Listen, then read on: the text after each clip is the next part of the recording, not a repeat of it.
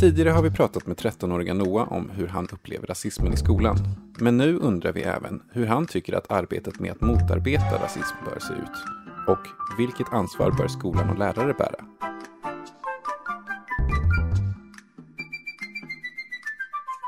Vad tycker du att skolpersonalen har för ansvar när det gäller att motarbeta rasism i skolan? Jag tycker att man ska tycker att man ska se det här väldigt allvarligt. Att man ska till exempel på SN då att man pratar väldigt mycket om normer, rasism och ja, hets mot folkgrupp och så vidare.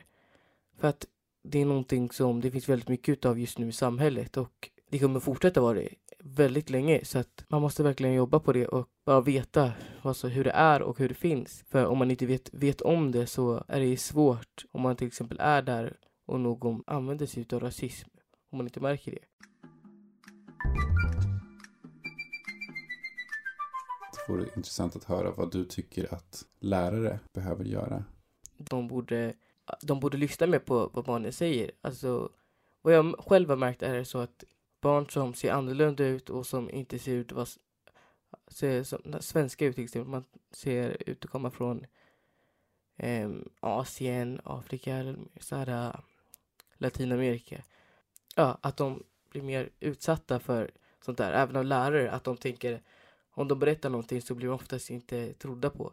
Utan sen det är de andra barnen som faktiskt är svenska oftast. De brukar alltid få ha rätt, även fast det kanske inte är så direkt. Det har jag varit väldigt mycket med om också. Att vet du jag säger politiskt sanningen men ändå så är jag inte den som blir trodd på. Det är mer också så att det är normen att folk tror att vet du, invandrare ljuger till exempel mer än vad andra gör. Vilket jag tycker är helt fel. Det är mer från person till person.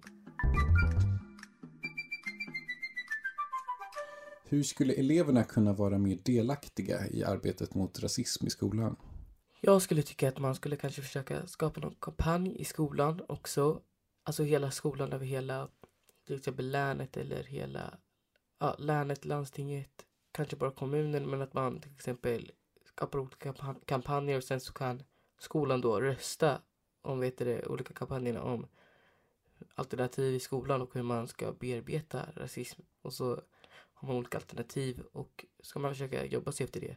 Även om man inte det, lärarna känner sig att de, det här kommer inte gå bra, att vet du, eleverna inte är tillräckligt insatta, så måste man ändå fortsätta för att det finns fortfarande det som drabbas av rasism i skolan och på sociala medier eh, som fortfarande behöver det här. Även om de inte känner sig jätte, jätteinsatta så tycker, de så tycker de antagligen det är väldigt tryggt och skönt att man vet att lärarna bryr sig. Eller att de i alla fall anstränger sig till att hjälpa till.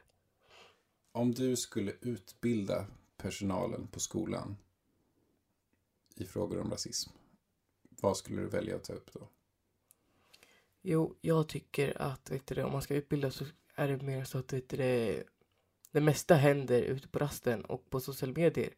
Och det, sakerna som händer på sociala medier dras ut i skolan för att om man till exempel bråkar med någon på sociala medier så kan man använda sig av dumma ord och meningar och så vidare. Och då tänker man, ja men här, här kan jag komma undan med det som att skolan till exempel kommer inte göra någonting. Det här är inte i skolan.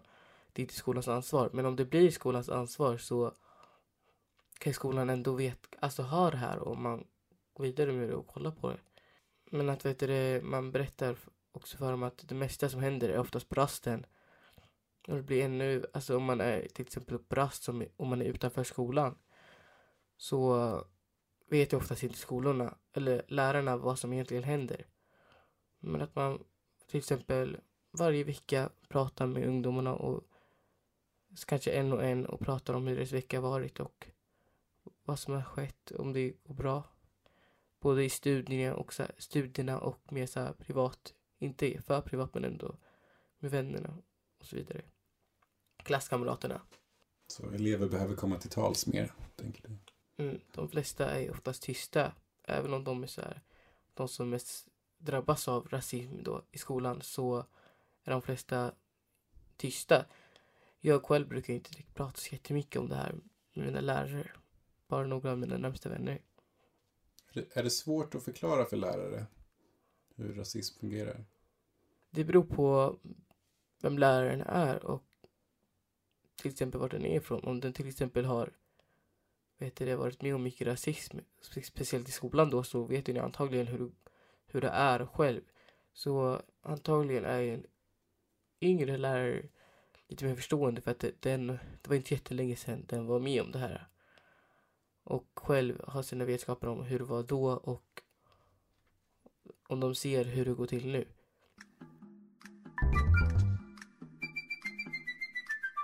Vi tänkte så här, du pratade ju om att du, när du gick i mellanstadiet så kanske du blev utsatt mer för rasism. Mm. Eh, om du skulle utbilda, liksom berätta för eleverna som går i mellanstadiet nu, som är i samma situation, vad skulle du säga till dem då? Inte den som blivit det, mobbad och utsatt för rasism skulle jag inte, skulle inte vara den personen jag skulle mer prata med. Det skulle vara mer vara den som mobbar och vet du, använder sig utav rasism mot andra som jag skulle vilja prata med för att jag vet att de är kanske in, unga och inte har riktigt vetskapen egentligen om hur fel det är. Om de inte riktigt har fått veta av till exempel sina föräldrar eller andra lärare och ett syskon eller så, om de inte de har berättat för dem hur rasism är och vad som vad det är så skulle man jättegärna berätta för dem. Även om de är unga så är det viktigt att berätta för dem. Och till exempel historien inom rasism. Och jag tror faktiskt jag kan ändra väldigt mycket på hur en synsätt blir då. Även om man är så ung. För att om jag skulle mer vetat hur, vad det var då. Även om inte det var jag som använde mig av rasism. Så skulle jag, jag skulle nog tänka på ett helt annat sätt. Och jag skulle undvika att umgås med de personerna som var oschyssta mot mig. Jag vet inte riktigt faktiskt. Men eh, man kanske ska låta, att man kanske ska skapa mer så här konton från, med, från skolan då, där man till exempel har gruppchatt med hela klassen och kanske mentorn då om den är villig till att ha det. Att man, jag tror faktiskt det skulle hjälpa jättemycket att man har en massa gruppchatt med mentorn och så försöker man, inte att man ska tvinga men ändå att ehm, man försöker dra ihop klassen lite mer så att de kommer närmare varandra. Schyssta mot varandra. Men fortfarande att man ska lära ut lite mer och kanske fokusera lite mer på rasism inom skolan då, i skolan då. Under lektionerna för att det känns inte som att de lär ut tillräckligt mycket om det. Nej, jag har inte lärt mig om det i skolan. Men att man, det är mer att man pratar med sina vänner och läser på sociala medier. Och är det någonting man var fundersam över så googlar man det of course. Tack så mycket för att du har lyssnat på det här poddavsnittet som en del av Friends webbkurs om rasism. Du hittar webbkursen på friends.se och alla poddavsnitt hittar du även där poddar finns. Jag heter Patrik Konde och producent för podcasten det är Marie Alén. Mixing och klippning av Jennifer Söderlund.